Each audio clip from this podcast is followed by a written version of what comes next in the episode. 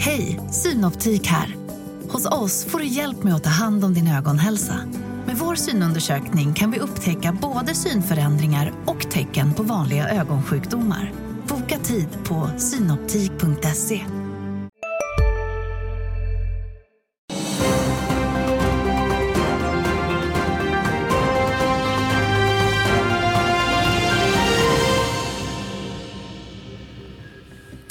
Äntligen fredag, såväl rapporter eh, som tekniksnack här i studion. Mestadels neråt i Asien under natten. Vi kanske går mot en lugn avslutning på veckan. Det är den 17 november, du tittar på Börsmorgon. Flera kvartalsbokslut som sagt. Vi har pratat med Synsam och Björn Borg bland annat. Vi ska prata lite grann om konsumenten. Eh, mojnar det för vindkraft? Ja, det gör det såklart. Men Eolus Vind är med oss allra, allra sist i programmet. Innan det väldigt mycket teknik, gaming, AI och kamelfett. Jag har nämligen med mig ingen mindre än Karl Armfelt, förvaltare och framtidsspanare på TIN Fonder. Grattis till att du har Novo Nordisk som största innehav i din fond. Tack så mycket. För så är det väl? Det är största innehav. Ett bolag som växer dubbelt så snabbt som ett Evolution i år. Eh, Och ett av få bolag som är här riskklimatet har faktiskt gått upp mycket. Så att eh, man får ändå fira sina segrar ett år som detta också. Ja, ett tufft, tufft år förstås för ny teknikinvesterare. Eh, jag nämnde kamelfett. Du berättade för mig precis innan programmet skulle börja att man kan smörja in sig med det. Vad är syftet? Nej, italienska landslaget i sprint brukar alltid smörja in sig med kamelfett innan, innan tävlingarna. Eh, har vi inte, inte samma kliniska effekt som Novo Nordisk produkter. Men, men hälsa är, jag tycker faktiskt att hälsosektorn är det som är snårigast just nu. Eh, mjukvara gaming, där går alla pilar åt ett håll, men, men hälsa är ändå lite knepigt. Silicon Valley Bank i USA, eh, svårt med efterfrågan på vissa håll. Så det är väl kanske en sån här sektor där det är lite svårt att se vart pilarna pekar. Jag fattar inte det, för det borde ju vara om man är orolig för mjukkonjunktur borde hälsa kännas väldigt naturligt som investering på börsen. Men det verkar ju vara som att finansieringen är någon slags spöke i, i hälsosektorn i bred bemärkelse. Finansiering och tillväxt av kanske lite nyare teknik. Om man tar då till exempel genterapier. Det har ändå varit finansierat av Silicon Valley Bank och andra liknande. Mycket färre biotechprojekt som pågår. Eh, så jag tycker bland de svenska medicinteknikbolag som har ett långt och bra track record som har haft ett tuffare år. Där är en gemensam nämnaren just ja, svårt med projektfinansiering. Svårt med Tråkigt att höra. Hoppas för vår hälsas skull att det ordnar sig. I nyhetsflödet noterar att Alibaba struntat i att knoppa av sin molnverksamhet. Aktien straffades hårt på efterhanden, den amerikanska efterhanden. Ska jag säga. Det här har lite grann med restriktioner av AI-chips att göra, tror jag. Men jag tycker att Alibaba är lite krångligt och komplicerat. Vill du reflektera över detta? Alla de här kinesiska bolagen har ju haft ett otroligt tufft börs efter att eh, ja, kineserna slog ner på det privata näringslivet och sagt att eh, ja, man vill inte ha dem till exempel listade i USA. Eh, Charlie Munger är en av få som varit aktieägare i Alibaba. Det är en aktie som gått väldigt, väldigt svagt. Så att det faktum att de inte spinner ut verksamheten, det kanske är en eftermäle då av de här restriktiva reglerna som ändå kommit och eh, nya synen på att vara listad i utlandet. Vad ska vi säga om Charlie Munger? Då? Har du någon reflektion kring honom? Ja, men Charlie Munger, man kan ställa sig frågan. Räntorna är höga. Det gör väl att obligationsfonder och obligationer ser lite mer, aptitliga ut. Eh, Men Charlie Munger brukar säga att när du känner dig riktigt sugen på att köpa en obligation, Ja. då ska du gå långt börsen. Eh, För att det brukar bli bättre på fem eller tio år. Mycket intressant. Apropå kinesiska eh, investerare i blåsväder eller problem så har Volvo Cars huvudägare Geely Holdings sålt aktier. Den här boken, det här var lustigt för det kom precis innan stängning igår. Jag är van att eh, bookbuilds eh, av den här typen kommer efter stängning. Stökigt värre. Eh, man sålde 100 miljoner aktier och det var väl ungefär 10% rabatt på Volvo Cars-posten eh, om jag såg rätt. Jag vet inte, Volvo Cars är kanske ingenting för dig. Pressade kineser som säljer, de behöver pengar gissar jag. Det har ju varit otroligt många biltillverkare som har kommit och försökt ta sig in i Europa. Och de har ju inte lyckats Xpeng och de andra varumärkena. Nej. Så att Volvo, tillverkat i Kina med en svenskt varumärke, fungerar ju ändå. Eh, Så att generellt så bilförsäljningarna har liksom varit ganska också volatila siffror. Eh, Allt från väldigt bra till väldigt svagt. Det enda man kan säga om bilsektorn det är att nu är ju halvledarvärdet i en bil det största. Eh, Det är en av de dyraste komponenterna. Det varit, Oj. så att någonstans produkterna har förändrats väldigt mycket på kort tid. Och när man tittar på nya generationen, vare sig det är elektriska bilar eller in, inte, så ser produkterna väldigt annorlunda ut mot bara för 3, 4, 5 år sedan. Och där har kineserna varit lite snabbare på att få in den här nya tekniken i bilarna. Tittar på ett Mercedes eller ett BMW, då tar det fortfarande 4-5 år att göra en ny bilmodell. Så att hela den här klyftan då, eller ja, teknikskiftet, det håller på att ske i Europa också, men har tagit mycket längre tid. Så att eh, någonstans, jag tycker ändå, ett Volvo och ett Polestar visar ändå Europeiskt varumärke men med sourcing av utländsk teknik. Det är nog ändå bättre strategi än att ha ett utländskt varumärke. De har varit väldigt duktiga på att vårda det svenska. Volvo har aldrig känts så svenskt som sen de fick kinesiska ägare. Intressant i kombination med... Tycker ändå samma, titta på vissa bilmodeller. Ja. XC30 som kommer nu, eller den här EX30 som är deras senaste elbil. Faktiskt, jag tycker ändå snäppet vassare än både Polestar, eh, Mercedes och många andra produkter inom, inom EV. Vi ska faktiskt prata om att prata med sin bil lite, lite senare i programmet. Men nu ska vi titta på Synsam som rapporterade en organisk tillväxt på 7% i kvartalet. En lite, min, liten minskning från i fjol. Å andra sidan ser både rörelseresultat och marginalerna ut att stärkas. Jag pratade med Håkan Lundstedt alldeles nyss och det samtalet lät så här. En kreditlag har in, införts i Danmark vilket gör att ja, eh, aktörerna själva tar över kreditprövningen eh, från kunderna och det har tagit väldigt mycket tid av vår personal och fokus. Eh, och ehm, det ser vi till nu att förbättra våra processer och rätta till framöver. Samtidigt så också Danmark är mer konkurrensutsatt än den övriga nordiska marknaden eh, och något eh, eh konjunktursvagare. Vi är väldigt elaka och missunnsamma här i Börsmorgon så vi tog klippet där han pratade om Danmark, den sämsta delen av Synsams verksamhet i det här eh, kvartalet. Eh, vi fortsätter på konsumentspåret. Jag har också pratat med atleten och eh, världsomseglaren Henrik Bunge som faktiskt var i en bil på väg till Arlanda, på väg till att segla över Atlanten, sa han i alla fall. Han berättade också om Björn Borgs kvartalsbokslut eh, och det samtalet lät så här det är en utmanande marknad där ute. Vi har några stora e-tailers som går väldigt, väldigt bra. Men många av våra partners eh, har haft stora utmaningar med ganska höga lagernivåer. Eh, det har varit en, liksom en 3, 4, 5 konkurser här i Europa. Eh, det har varit en del uppköp. såklart det är en ganska orolig marknad där ute. och det är klart att det gör att när våra partners mår bra, att det är klart att mår vi också bra. Och vi försöker såklart hjälpa dem att liksom navigera igenom allt det här. Alltså en tillväxt på 1% om man tar bort valutaeffekterna men ändå en väldigt optimistisk Henrik Bunge.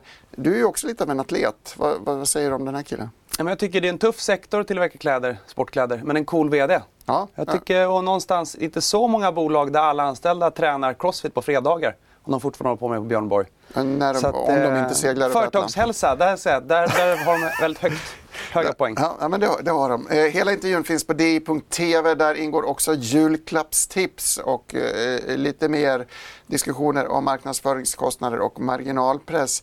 Eh, rätt mycket konsumtionsfokus. Jag vill notera Walmarts rapport igår. De handlades ner 8% trots att siffrorna egentligen kom in starkare än väntat. Det här var delvis på grund av utsikter kring försiktigare konsumenter i julhandeln. Å andra sidan, det är lätt att bli förvirrad här. hm konkurrenten Gap klättrade på sin rapport eh, medan Burberry igår slaktades på Londonbörsen. Det går verkligen åt alla håll för konsumentaktier och konsumentbolag så jag har ingen riktigt bra känsla. Svajigt är det i alla fall. Svajigt, men om lyfter man blicken då, är vi på väg in i en räntekurva eller på väg ut ur en räntekurva? Vi är på väg ut ur en räntekurva. Jag tror någonstans konklusionen hittills det är väl att konsumenten har det tufft. Men bolagen har ju varit väldigt duktiga på att ta ut kostnader. Så det är konsumenten som får ta smällen verkar som. Och framförallt börsbolagen då, som kanske ändå är lite rappare än den breda ekonomin på att skötas på ett effektivt sätt. Men där har man missat av det ändå relativt lite. Det där är väldigt intressant. Vi är på väg ut ur det värsta menar du och bolagen har än så länge lyckats parera det. det ja, höjt sin, höjt sin lönsamhet i många sektorer. Mm, det tycker jag är genomgående. Äger ni mycket? Ni har konsumentexponering mot era dataspelsinvesteringar gissar jag. Vi har ju haft historiskt en del mobilspelsföretag. Mm. Där har vi minskat de sista tre åren och faktiskt avyttrat stillfront i år där vi har sett större möjligheter inom PC-konsol. Alternativkostnaden blev för hög. Eh, vi har en del bolag som har annonsintäkter där det är en del av benet. Eh, och där har det fortfarande varit väldigt, väldigt svagt, så det har inte vänt än. Så frågan, det är klart, om du kollar på ett bolag som bara har konsument, då blir det mer snårigt. Då kanske det blir ett balansräkningscase om du får problem med ett år som 2023. Men tittar på ett bolag där ad revenue kanske är ett ben, då ska man snarare vara positiv nu och fråga sig när får konsumenten det bättre? För det kommer ju att ske. Apropå balansräkningar, vi kan väl bara slå ett slag för Rickard Bråses artikel i dagens tidning om bolagen som kommer att behöva göra emissioner. Vi har sett en hel del nya emissioner på börsen. Vi kommer att få se flera. Rickard har gjort en topp 10-lista eller topp 12-lista eller vad det kan vara. Och vi noterar att inget TIN-innehav verkar finnas på den här eh, sidan. Ja, jag tror ju faktiskt att ett bolag som ska göra emission nu, det kommer bli väldigt, väldigt dyrt för befintliga aktieägare. Så det är något som vi började kolla på för, för två år sedan och fundera på nettoskuld. Men under våren, så de bolag som har varit i det här, ja, det här make or break-läget och kanske måste ta in mycket kapital. Där har vi faktiskt varit än mer hänsynslösa. Ett bra exempel är faktiskt Viaplay. Eh, de fick problem. Eh, de hade en stor nettoskuld. Eh, och det var ett bolag där vi bedömde att om man tvingas göra en emission så kommer det kosta befintliga aktieägare väldigt, väldigt mycket. Det där är en liten småspararfälla som jag är orolig för. Att man kanske inte förstår hur mycket utspädd man kan Nej, och, och någonstans eh, åtta år av börsuppgång. Eh, stor optimism för First North och microcap. Mm. Små bolag kunde ändå göra okej emissioner för två år sedan. Så att om de bra bolagen nästan får sitt aktiekapital utplånat, vad händer då med de lite sämre bolagen? Mm. Så att just bolag i kapitalbehov, det är väl kanske det tydligaste temat där vi varit ovanligt hänsynslösa i år när vi har minskat positioner. Klokt. Vi ska nämna ett konsumentberoende bolag till. Vi ska titta på lite vackra fjällvyer ifrån Åreskutan. Det har snöat väldigt mycket i år. Skistar är glada. De fullständigt bombade. Det snöar pressmeddelanden kan man säga från Skistar eftersom de öppnar anläggningar på löpande band. De meddelar också att bokningarna för jullovet har ökat med 10% jämfört med i fjol. Eh, jag vet inte om du vill diskutera skidåkning annat än att det är trevligt. Kan konstatera att räntorna och inflationen är på väg ned, verkar det som. Eh, och det är en av de få saker som faktiskt fortfarande är väldigt, väldigt dyrt. Det är ju resande. Mm. Flygresor. Jag tror att det är 170% över pre-covid levels. Eh, så att, eh, ja. Det kanske är som så att Skistar då i den relativa världen klarar sig rätt bra. Men, men trots att konsumenter får mindre pengar så verkar ändå resor vara någonting som man prioriterar. Så ibland så funderar man, okej, okay, folk prioriterar restaurang, de prioriterar kanske semlor, de prioriterar resande. Mm. Vad tar man bort i sin konsumtion? Sparandet tar man bort. Och det verkar ju också, viss statistik från Avanza visar på att man inte tar bort sitt sparande. Fascinerande. Så att, eh, Var kommer alla pengarna eh, ifrån? Det är en jättebra fråga. Men, men eh, resan är fortfarande dyrt. Det är jättestor skillnad. Inte minst flygbiljetter. Där ser man att det inte gått tillbaka till en normal nivå. Jag noterade det när jag bokade min julresa och jag vill inte prata mer om det utan jag vill byta tillbaka till gaming istället. Vi pratade mycket om eh, spel igår men vi missade lilla Fraktal Gaming, eller vi nämnde den väldigt kort igår.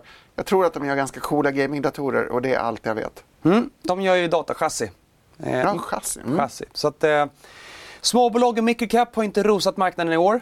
Eh, I det här klimatet så har de flesta microcap jag har, jag har skottpengar på förvaltare som kommer hit till studion och säger att småbolagen ska vända ja. upp nu. För det gör de ju aldrig. Eh, men det man kan konstatera är att det finns ju ändå några outliers. Några bolag som trots sin lilla storlek faktiskt har accelererat tillväxten. Och där är ju Fractal ett av de bolag. Kom till börs för ett antal år sedan. Blev global brist på, på GPUer. Blev eh, handelskrig mellan USA och Kina. De fick ett antal saker som ställde upp sig på rad negativt för dem. Mm. Men ett väldigt entreprenörsdrivet bolag där vd äger över 30% Är det coola chassin? Är det liksom... Nordiska är... chassin. Det bästsäljande någonsin släppt. Det heter North. Och det är ett av de första chassin i världen som är gjort i trä. Eller fram fronten är gjord i trä. Som en bastu? Eh, som en bastu. Eh, mycket mer nordiskt. Eh, alla andra tillverkare kör väldigt mycket på RGB-trenden. Röd, grön, blått som blinkar. Och sådär. Eh, snittgamen är väl 34 eller 38. Kanske inte får ha något som blinkar hemma i vardagsrummet för, mm. för resten av familjen. Så att eh, Fractal över tid varit väldigt duktiga på att göra lite mer premium i chassin och det segment som sålt bäst det är nu lite mer nordiska chassin. Säg att nästa år ska de in i två nya produktkategorier. Eh, och eh, headphones är väl det man tänker mest på, mest sannolikt. Och där har man jobbat nu tre år med den produktlanseringen. Så att det är inget som tar ett halvår att man sätter på någon logga på någon annans hårdvara. Så att, eh, ett litet bolag nu som faktiskt då växte då eh, 40-50% beroende på om man räknar omsättning eller produkt ut i butik. Men det är fortfarande en väldigt stark siffra. Som har 20% marginal i verksamheten och nu har gått till att ha en väldigt stark nettokassa. Så ett, ett litet bolag som boxas över sin matchvikt och har ett väldigt fint varumärke och en, en tydlig liksom, nischposition vill du säga att småbolag i allmänt också ska vända upp nu? Vi får se. Det enda vi kan konstatera det är inte när de vänder, det är väl att allt kommer vända samtidigt. Fed, svenska kronan, små bolag, börsen, tillväxt. Det känns någonstans som att allt vänder samtidigt. Så att när får vi se? Det enda vi kan konstatera är att småbolag är väldigt, väldigt billiga ur ett tioårsperspektiv. Oljepriset har också blivit billigare. Verkar ha gått in i en björnmarknad efter fyra veckor av raka nedgångar. Brentoljan backade närmare 5% under gårdagen. Noteras nu på knappt 78 dollar. Det här är den lägsta nivån sedan i somras. Vad det beror på det är vi inte helt säkra på. En blandning av svagare efterfrågan och minskad oro i Mellanöstern skulle kunna vara ett par faktorer. Den 26 november möts OPEC nästa gång där man som vanligt väntas diskutera möjligheten för att utöka produktminskningar. Mycket mera gaming, mycket mera AI och annat kul blir det efter klockan nio. Men nu är det dags för börsöppning och ett besök i Studio 2.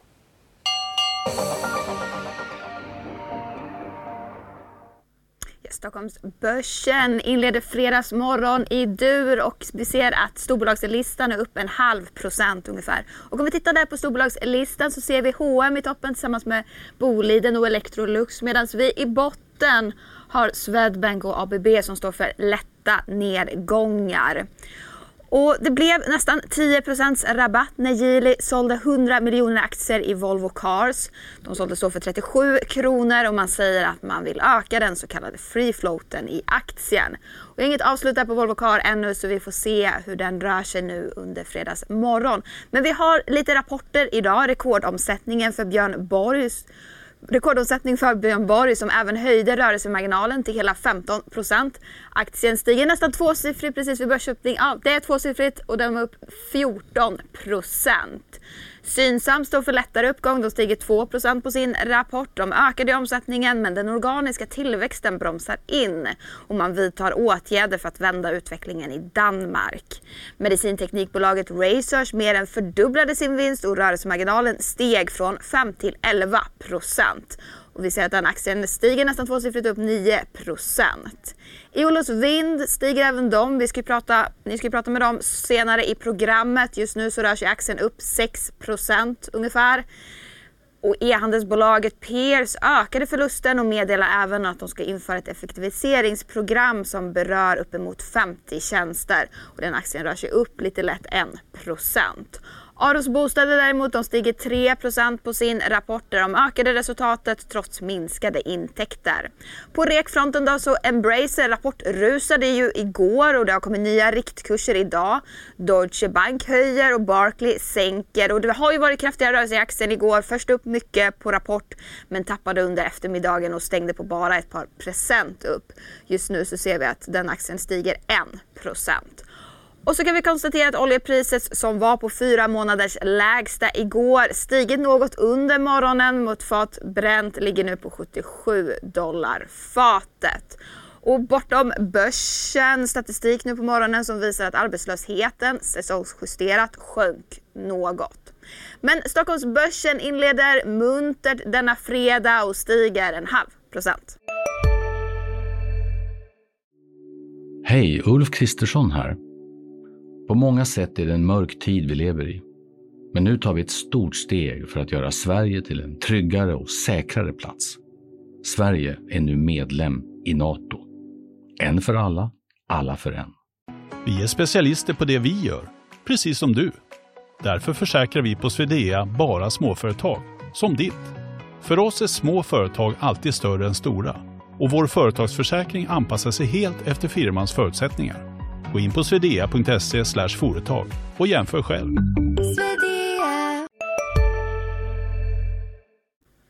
Ja, lite fredagsmys ändå på marknaden eh, och det tackar väl vi inte nej till.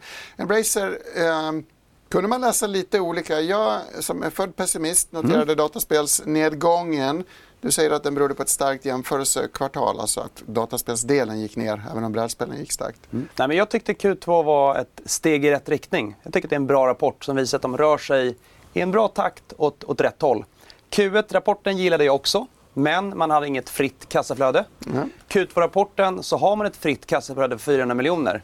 Och bara en sån sak att det är det första som också nämns i presentationen, är det fria kassaflödet. Det visar på bolagets fokus och att man är väldigt stolt över att ha lyckats generera redan i Q2.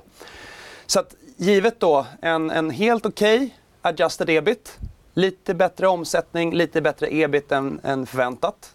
Och det faktum att man redan nu då har ett fritt kassaflöde, det gör att om man tittar på Q3 och Q4, där de här stora kostnadsbesparingarna faktiskt slår igenom, då får man ändå mer självförtroende att bolaget kommer på egen måtta att lyckas generera eh, ett kassaflöde i år. Tittar man på andra bolag som varit i liknande sits, som ett Sinch, och så plötsligt, när alla fokuserar på balansräkningen och det är 100% balansräkningscase, mm. och så kommer en rapport där man visar att vi har fritt kassaflöde. De har ju studsat väldigt mycket. Så att jag tycker, trots att eh, just då PC Gaming var lite negativ tillväxt i det här Q2-kvartalet, så tycker jag ändå att det var ett steg i rätt riktning. Både på kommunikation, både på balansräkning och på verksamhetsfokus. Så jag tycker nu gör de rätt saker och sen får man se lite hur lång tid det tar för att få betalt för dem eh, ambitionerna. Jag tyckte det var lite fascinerande, men det kanske bara är anekdotiskt, att brädspelsrörelsen nu är större än PC-gamingrörelsen. Ja, eh, årets julklapp är ett brädspel. Eh, det tror jag inte Lars är ledsen för. Nej. eh, och eh, eh Ashmodee gick väldigt, väldigt starkt i det här kvartalet. Utöver att de hade bra tillväxt och bra lönsamhet så hade de ovanligt kassaflöde för att vara Q2. Normalt så bygger de mycket lager då inför Q3 och Q4. Man vill ha mycket brädspel ute i butik inför för julruschen. Så det är ett starkt kvartal eh, för Ashmodee och jag tycker hur man vänder vrider på det. Tittar du på börsvärdet i ett Embracer så kan det faktiskt motivera att Ashmodee står för hela börsvärdet. Vill man ha lite mer e eh, elak då kan man säga Ashmodee plus Coffee Stain står för hela börsvärdet och resten är gratis. Så det, det, är inte lätt att ha ett bolag med många divisioner där man ska ta ut kostnader. Mm. Sen ska vi inte heller glömma då att alla dataspelsutvecklare i världen har tagit ut väldigt mycket kostnad i år. Så det är inget som gäller bara Embracers, utan kanske var lite långsammare då att inse det. Men att ta bort då 5% av workforce som man gjorde i Q2, det har i princip alla de stora utvecklarna gjort också. Brukar att, det drabba produktionen? Brukar man få se en sämre pipeline när man har dragit ner personalen? Ja, om man på rätt sätt så får man se en bättre pipeline. Eh, det beror nog helt på. Eh, unika för ett Embracer är att det är klart, om du har ett stort bolag och vissa projekt som går bra och andra som går mindre bra. Du stänga ett antal studios på de divisionerna, mm. det är klart att det skapar inte alltid produktivitet. Men generellt då har ett välskött bolag, ett bolag som Paradox, om man tar ut kostnad eller kanske lägger ner projekt, då brukar det faktiskt ge till bättre produktivitet. Så jag tror för Embracer kommer nog vara lite olika mellan de olika divisionerna. Men överlag så, så fokustanken, har du fina varumärken, har du titlar där ute som genererar återkommande intäkter och tar ut kostnad, ja, jag tycker att de flesta effekterna som är positiva i Q2, de kommer att spela över i Q3. Då kommer kassaflödet se än bättre ut. Johan Wendel blev väldigt upphetsad igår, sa att aktien skulle upp 25% Jag tror inte han specificerade liksom, tidsperiod här. Är det en rimlig bedömning?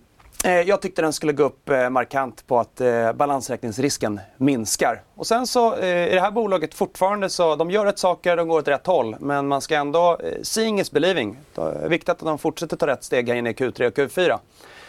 Så att, eh, man ska vara glad över Q2 men, men samtidigt då så, eh, så måste de fortsätta eh, fokusera sin, framförallt då PC-konsolverksamhet. Och vi har ändå fått ganska mycket bevis på att de saker som många aktieägare, inklusive oss, var upprörda under våren.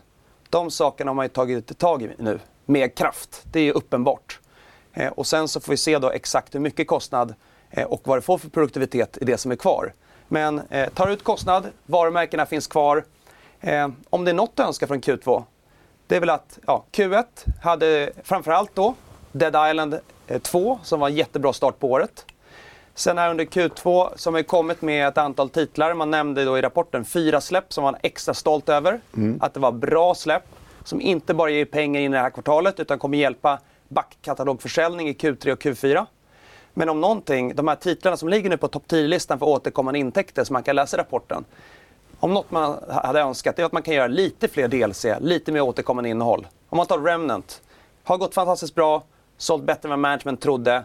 Man har väl två eller tre DLC planerat. Varför gör man inte DLC varje år tills ett Remnant 3 kommer?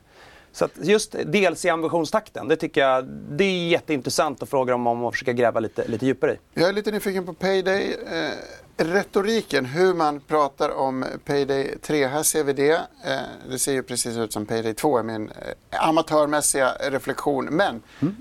Embracers beskrivning av Payday är inte lika positiv som Starbreeze beskrivning av Payday när man läser rapporterna, tycker jag. Håller du med om det? Star jag har läst båda rapporterna. Jag tycker Starbreeze är beroende till större utsträckning ja. att Payday lyckas.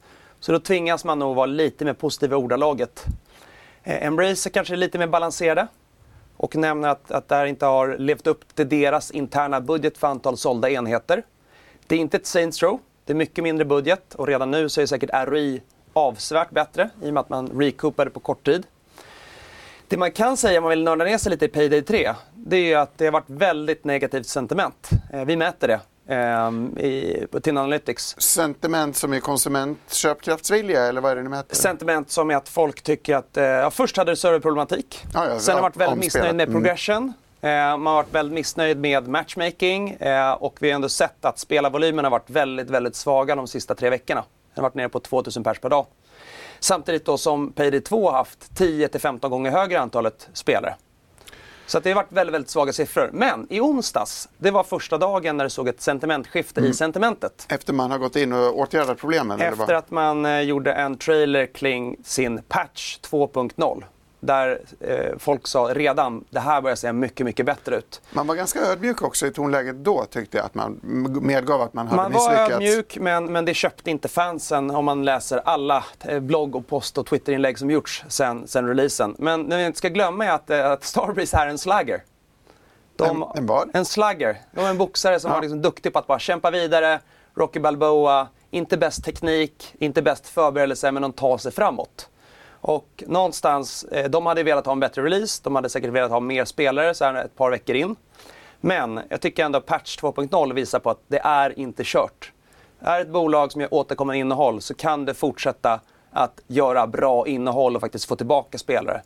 Så att det är klart, nu är det mer uppförsbacke. Eh, Det kommer krävas mer av dem. Men, men jag är lite förvånad över hur snabbt sentimentet eh, svängde på den här första 2.0-patchen. Så, att, så att det är inte kört, utan de kan fortsätta. Och för Embracer är inte det här allt.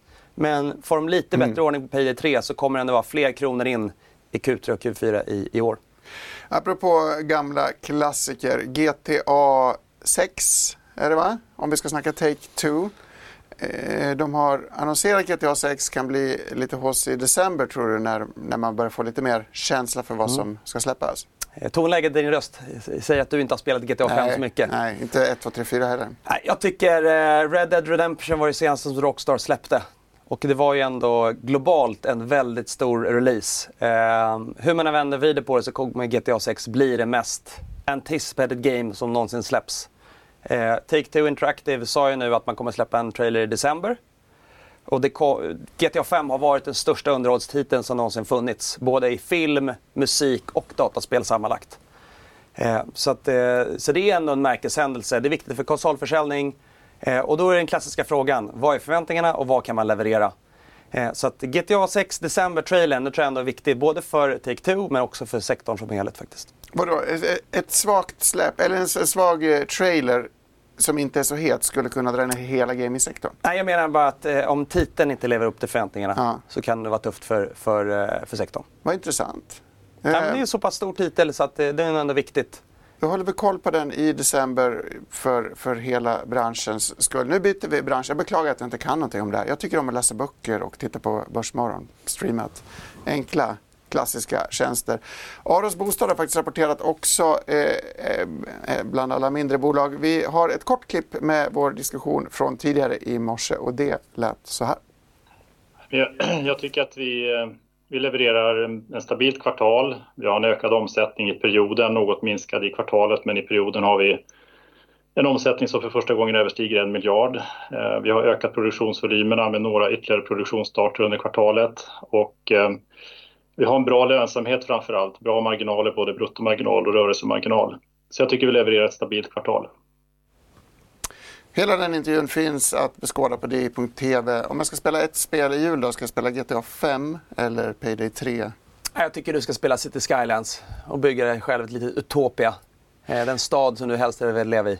Men jag bor ju i Stockholm. Så kan väl Ja, inte bli kan bygga ett Stockholm som är ännu bättre med antingen fler eller färre cykelbanor beroende på vad du föredrar. Fler, fler, fler. Eh, varmare klimat också. Nordens Venedig. Eh, Super Mario-spelet verkar kul. Ja. Apropå, apropå Nintendo. Eh, Nu ska vi prata med bilen eh, och vi ska prata om AI som förändrar världen. Det är ju så att man ska kunna prata med sin bil, man ska kunna prata med sin stereo. Jag tycker inget av det där riktigt funkar så bra så jag har inte riktigt orkat försöka själv. Är min analys korrekt? Alltså generativ AI pratar alla om. Och sen är det svårt att ge praktiska exempel på vad som de facto händer. Eh, Och eh, nu är det faktiskt mindre än två veckor kvar tills Microsoft släpper sin produkt Copilot. Och vad ska då Copilot göra? Ja, du kanske kommer ihåg gemet då i Office. Det bidrog inte med så mycket. Men, men Copilot är tanken att du kommer ha en, eh, ja, en funktion i alla Office-program. I Outlook, i Office, Excel, Word, vad det nu är. Det kommer också en chatt där du kan ställa frågor kring alla rapporter och skriva Hej, eh, jag har fått ett mail. Eh, kan du göra en sammanfattning och skicka ut till mina medarbetare kring vad vi sa på redaktionen i veckan? Och sen så får du ett eh, förslag på det. Du läser igenom förslaget. Om det ser bra ut kan du skicka vidare. Eh, för Microsoft så är det något som faktiskt dubblar intäkten per kund och lägga till Copilot. Och generativ AI i all ära, vi tror att de bolag som faktiskt kan kommersialisera generativ AI och ta betalt, det är det som är det mest intressanta. Det är ett otroligt kraftfullt verktyg. Om man tittar på andra generativa AI-tjänster som har kommit och är på väg, så bland alla utvecklare man pratar med så verkar det ändå vara väldigt mycket bass kring Copilot. Microsoft lyckades med Teams. Det var inte de som var först, Nej. men det var de som verkligen fick det kommersiella värdet av kollaborativ och samarbete. Och eh, inom två veckor kommer vi ändå få första känslan för om man kan lyckas med samma sak vad gäller stora språkmodeller och få in Copilot som en effektiv hjälpreda som faktiskt förbättrar produktivitet. Men jag förstår att AI gör den till en bättre hjälpreda, det känns inte så konstigt. Eh, men den kommer också vara bättre att förstå det talade språket. Är det en, en nyckelegenskap här på något sätt? Eh, ja, det, jag tycker bara att ett konkret exempel på att, eh, har du någonsin haft en bil som faktiskt du kan prata med? Nej, eh, men jag har en tio Du har år gammal bil. men Men du jag har vet, försökt? ja, jag har försökt och Ja, det går och man kan säga att om du går och köper en ny bil idag och du försöker prata med den så förstår den ingenting. Du Nej. kan ställa f- 40 frågor, du kanske förstår en av 40 och kan svara på hur, hur, vad är temperaturen utomhus? Och då svarar den, ja du frågar vad temperaturen är utomhus, jag vet Mm. inte. På den nivån är det. Tar du nu GPT-4 så kan du faktiskt koppla upp det med Siri. Och det har jag gjort på min mobiltelefon och testat nu ungefär 10 timmar så har jag gått runt och pratat lite med, med GPT-4. Och det är en språkmodell. Och det man kan säga på 10 timmar så har den inte missat ett ord. Eh, om du tänker nästa generations iPhone, kommer det vara något du håller i eller kommer det vara någonting som är cloud computing? Ja, det går ju mot att du faktiskt kommer ha en device som du pratar med. Eh, din iPhone kanske kommer att flytta in i din iWatch eller dina AirPods. Mm. Någonstans den typen av mjukvara, det är det som håller på att ske nu. Copilot blir ett viktigt steg. Det blir ändå konkret. Det är inte flum, det är inte någon teknikspan utan det är en riktig produkt som kommer nu. Eh, men eh, om man bara ser på GPT-4 så inser man att det sättet som vi interagerar med våra datorer, det kommer att vara annorlunda om fem år. Och eh, prova att koppla ihop GPT-4 eh, med Siri i din iPhone så får du redan nu ett lite förspan på vad, som komma skall. Man kan göra väldigt mycket. Det är väldigt sällan som du går in på Google efter att ha lagt upp den eh, shortcutten. Om jag frågade eh, eh, detta eh, fantastiska system huruvida det här resonemanget mynnar ut i en köprekommendation av Microsofts aktier, vilket svar skulle jag få då? Ja, att det är väldigt svårt att ge en köprekommendation så du bör konsultera med en expert kanske. men men eh, generellt kan man säga att du får väldigt bra svar på generella frågor. Mm. Men det som kommer hända sen när du kopplar in Siri med Copilot är att du kan få väldigt specifika svar på din mailbox. På den analysen som skickas i Excel till dig från den medarbetare som har gjort en sammanställning. Och det är inte en mil bort, utan det är någonting som kommer nu, nu. Så att ha koll på Copilot, att vara nyfiken, att, att installera GPT-4 på din telefon, GPT-4 Plus. Och att sen installera Copilot och testa det så mycket man kan. Det tror jag ändå kommer visa för hur kommer de här digitala konsumenttjänsterna att se ut om 3, 4, 5 år. Inte 10 år, utan om 3, 4 år. Det låter extremt spännande. Varför är då Michael Burry kort halvledarsektorn som borde gynnas av det här skiftet? Eh, ja, det är intressant. 2020 var året av halvledarbrist. Nu så börjar ändå halvledarna komma ikapp. Eh, Michael Burry, eh, det man kan säga med hans hedgefond, det är att han byter alla innehav var tre, tre, tredje månad. Så att, eh, då får vi vänta till, till jul så har han säkert kort någon annan sektor. Men, men halvledarindustrin generellt har gått väldigt, väldigt starkt på ja, större efterfrågan än utbud och det håller ändå på att eh, korrigeras. Så man kan alltid ställa sig frågan vilka bolag, de mer nischade CME-bolagen ändå klarat sig rätt bra. Och den eviga frågan kommer bli Nvidia som ändå kortsiktigt har varit den största AI-vinnaren på börs. Kommer de hålla i sig eller kommer det bli ökad konkurrens? Har du någon gissning där redan nu? Eh, Om du ställer frågan så... Jag tyckte det var intressant att kolla på deras nya produkt H200 som är 1,6 gånger mer effektiv än H100. Den kom i veckan. Eh, Microsoft sa ju själva på onsdag att de ska börja göra egna AI-chip till då framförallt eh, serverhallar. Sista åren då, vilket annat teknikbolag har gått ut och sagt att de ska göra egna chip? Ja, det är Apple som gjort M2 som är en Mm. ARM-arkitektur och har ändå lyckats att göra eget silikon. Då kan man ställa sig frågan, vad har Microsoft för erfarenhet att göra eget silikon? Ja, vill de vara snäll så har de gjort det egna silikonet i Xbox i 20 år. Så de har lite know-how och det är ett bolag med starka resurser. Så det är, det är för tidigt att säga om de faktiskt kan konkurrera med ett Nvidia. Men både på ARM-processorer men även på RISC-5, som är ett litet nördigt begrepp, som är open source ARM, så märker man att vissa bolag då som Nordic Semiconductor listat här, de har gått ut nu här under hösten och sagt vi vill inte betala royalties till ARM utan vi går ihop med Siemens och ett antal andra stora starka bolag och vidareutvecklar RISC-5 som är open source av ARM. Så att definitivt så ska man ha koll på den faktorn. Eh, de har en otrolig särposition i dagsläget. Eh, så att eh, du får lyssna in på nästa då, Tech Deep Dive, när, när Microsoft pratar om det här. Så vi se om, om de kan faktiskt dra fram något ur kaninhatten. Det ska jag göra. Så svårbedömt. Svår- Händer mycket, gäller att vara nyfiken. Det är väl det som är Ja, eh, det är vårt eh, mellannamn här i Börsmorgon. Börs är förnamnet dock och vi ska titta till börs och marknad genom Sofie Gräsberg. Varsågod. Stockholmsbörsen är munter denna fredagsmorgon och stiger 0,6%. Om vi tittar på storbolagsindex så ser vi att bitvis så är alla 30 bolag över nollan. Just nu så är det bara Getinge som är strax, strax under och backar väldigt lätt. Även ABB rör sig den nu ner. I toppen däremot så har vi Kinnevik och Nibe och även Sinch som stiger över 2%. Och Volvo Cars backar 12%. Rabatten där var ju på 10% och de backar desto mer nu på fredagsmorgonen. Sen har vi lite rapporter att gå igenom. Björn Borg rapportrusar och upp 9 % efter att de har rapporterat en rekordomsättning. Även Synsam stiger på sin rapport upp 5,5 nästan 6 %. De ökade omsättningen men den organiska tillväxten bromsar in och man vidtar åtgärder för att vända utvecklingen i Danmark.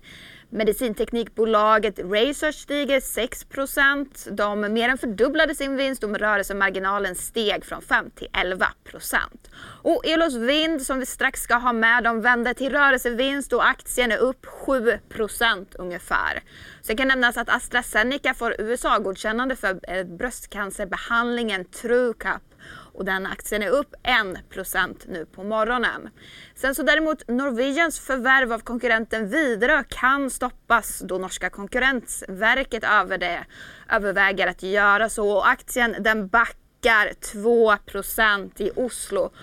Och tungt veckoslut var det på Hongkongsbörsen som även den backar 2% efter att vara väldigt tyngt av Alibaba som ställde in särnoteringen av molnverksamheten.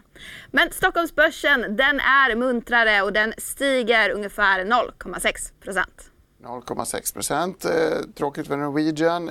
Karl Armfelt har inga flygbolag i sin portfölj. Check-in gör man ju dock på flyget och det, har, det är ett av småbolagen apropå, apropå småbolag som har det tufft. Småbolag som har accelererad tillväxt, där passar checkin.com in. Eh, De gör incheckningslösningar. Så till skillnad från Klarna, istället för checkout så checkar det in. Det handlar bara, både om inlogg men även ja, nykundsförvärv, hur man gör en triagering för att en kund ska, ska registrera sig på en tjänst. Ska vara extra tydlig. Nu använder jag nu- flygbolaget som en övergång för att check-in är något man gör på flyg men det här är ju såklart och det inte. intressanta då är att flygsektorn är check-ins största kundsektor i dagsläget. Jaha. När den kom till börs så var det betting. Eh, Det var där man började och hittade sina första framgångar. Sen så har man velat bredda verksamheten och nu har gått in faktiskt då i resesektorn eh, där man har Ryanair som kund och gör eh, all deras incheckning för alla passagerare som köpt sin eh, då biljett hos tredje part. Och det här handlar om att se vem som sitter på andra sidan. Eh, dels då kanske ID-kort, körkort, pass. Eh, men steget vidare om man tänker sig i USA där du kanske har många anställda på IRS eller någon som ska lämna in då en eh, skattedeklaration. Även ett bank-ID vet ju inte, är det faktiskt Gabriel som du har loggat in? Du kan slå in en kod men det kan också någon annan göra. Visst. Mycket bedrägerier och så vidare. Nu när internettjänster blir så centrala så tvingas man ha helt andra lösningar för id- identifiering. Det kan vara för bettingbolag då, för att undvika penningtvätt. Det kan vara för Ryanair då, för att spara tid, att göra mer av incheckningen online. Så att du faktiskt har visat ditt pass och att du har då en avancerad mjukvara som kan visa att det här är ett riktigt pass, bara via en mobilkamera. Så att, eh, jag tycker ändå bland små bolag som växer exceptionellt mycket. Så i det här kvartalet så växer Checkin 76 De har 36 eh, ebitda-marginal. Så slår man ihop det så hamnar det på över 100% Så att, eh, ett bolag med accelererande tillväxt där vdn av väldigt stolt kan säga att vi har nått en ny nivå av kvartalsvis omsättning. Generellt har vi varit väldigt skeptiska och försiktiga till microcap, de minsta bolagen. Mm. Och både Fractal och Checkin är bolag som har visat ändå på bättre tillväxt och bättre lönsamhet än den bredare sektorn.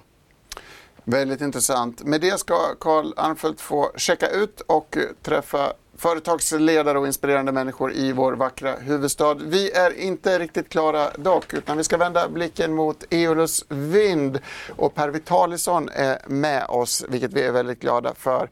Eh, Elos vände till vinst. Rörelseresultatet uppgick till 159 miljoner. Även omsättningen ökade något. Däremot kommer en del av, eh, en stor del av resultatet kommer från en skiljedom avseende en tvist rörande vindkraftsparker utanför Sundsvall. Per, om vi ser förbi de här 96 miljoner kronorna kopplade till den här tvisten, hur beskriver du kvartalet? Ja, vi, vi summerar ett, ett eh, bra kvartal och med, med en nettoomsättning på 127 miljoner och ett resultat på 94 miljoner kronor. Eh, vi har en fortsatt eh, stark finansiell ställning. Mycket fokus under kvartalet har varit byggnation och eh, för, eh, väg mot färdigställande av de 61 vindkraftverk i Sverige som vi har eh, under eh, eh, byggnation. Eh, vi har även erhållit eh, slutbetalning för vårt första eh, färdigställda batteriprojekt eh, CALD i eh, Los Angeles. Även eh, havsbaserad vindkraft har ett stort, stort fokus eh, för oss eh, där vi har eh, lämnat in tillståndsansökan till regeringen och Mark och miljödomstolen för vårt projekt Västvind. Vi har ingått ett partnerskap med eh, Volvo Cars eh, kring, eh, kring det projektet och efter kvartalet har vi även lämnat in eh, ytterligare en ansökan till regeringen för ett havsbaserat projekt eh, söder om Skåne. Jag läser mycket om eh, branschkollegor, eller man ska säga, inte minst Örstedts, eh, som har väldiga problem i högre räntor, lägre elpriser, stigande kostnader gör att man skrotar projekt och gör nedskrivningar på löpande band. Jag får samtidigt intrycket att ni lyckas hålla försäljningen uppe. Vad, vad gör ni annorlunda? Varför, varför blåser vindarna annorlunda för er? Det, det finns eh, eh, ett grundläggande väldigt stort intresse av att investera och ett enormt behov eh, av elektrifiering. Eh, vårt, vårt fokus eh, ligger på de allra eh, bästa projekten som kan producera el till lägsta eh, kostnader per megawattimme. Vi har inte varit aktiva när det gäller havsbaserad vindkraft på några marknader eh, där det har eh, varit auktionsprocesser utan eh, där det har varit eh, ja, det som kallas open door eh, policy. En, eh, kanske en detalj, men du skriver i vd-ordet att det finns vissa utmaningar kopplade till kvalitetsproblem hos Siemens Gamesa. Hur, hur allvarliga är de problemen? Alltså, ehm, eh, Siemens är en av de absolut största tillverkarna i, eh, eh i, i världen. Eh, det har varit problem med en viss eh, plattform Eh, vi har stor tilltro till att de kommer till rätta med de, eh, de problemen. Jag noterar att det negativa kassaflödet växer 369 miljoner i kvartalet. Kan du berätta lite om varför det ser ut så? Eh, främst beror det på vårt eh, investeringsbeslut i, under andra kvartalet att eh, börja bygga ett nytt batteriprojekt i San Diego eh, som, vi, som kallas POME Eh, och de batteribeställningarna där drar, drar rätt mycket Eh, kassaflöde innan vi har sålt det. Du nämnde, du nämnde ju eh, havsbaserad vindkraft tidigare. Du skriver här i rapporten att ni, att ni inlett en strategisk översyn eh, och bland annat överväger att hitta en partner som kan bidra med kompetens och resurser. Kan du, kan du ge mig lite mer färg där? Ja, vi har eh, ganska många havsbaserade projekt. Eh, det är ju substantiella belopp som, som krävs i, i utvecklingskapital och eh, när vi nu eh, ser att vi är, eh, ser ut att nå framgång och ta ytterligare steg eh, i de här projekten så vill, vill vi säkerställa att vi har största möjliga sannolikhet för att både få, få tillstånd för projekten och få dem eh, realiserade Eh, så för att ha så lång stay power som eh, möjligt så eh, överväger vi ju att ta in no, eh, en eller flera partners. En bredare fråga. Färdplan mot kärnkraft presenterades eh, den här veckan. Regeringen vill se minst två storskaliga reaktorer på plats innan 2035 och man pratar om en massiv utbyggnad fram till 2045. Innebär det här på något sätt att man överger andra energislag. Har du någon reflektion över kärnkraftsvurmen ifrån politiskt håll?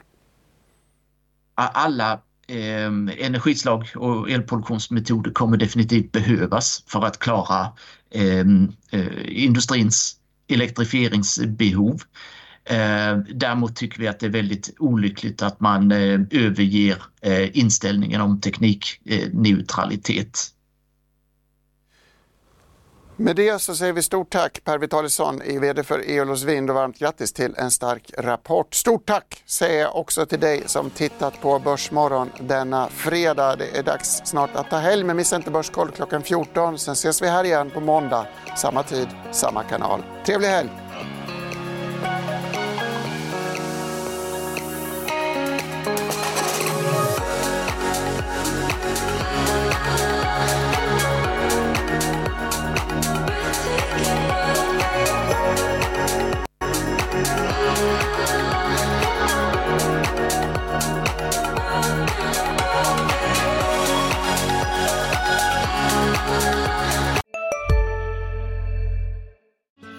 Susanne Axel här. När du gör som jag och listar dig på en av Krys vårdcentraler får du en fast läkarkontakt som kan din sjukdomshistoria. Du får träffa erfarna specialister, tillgång till lättakuten och så kan du chatta med vårdpersonalen. Så gör ditt viktigaste val idag, lista dig hos Kry. Välkommen till Maccafé på utvalda McDonalds restauranger med Baristakaffe till rimligt pris. Vad sägs om en latte eller cappuccino för bara 35 kronor? Alltid gjorda av våra utbildade baristor.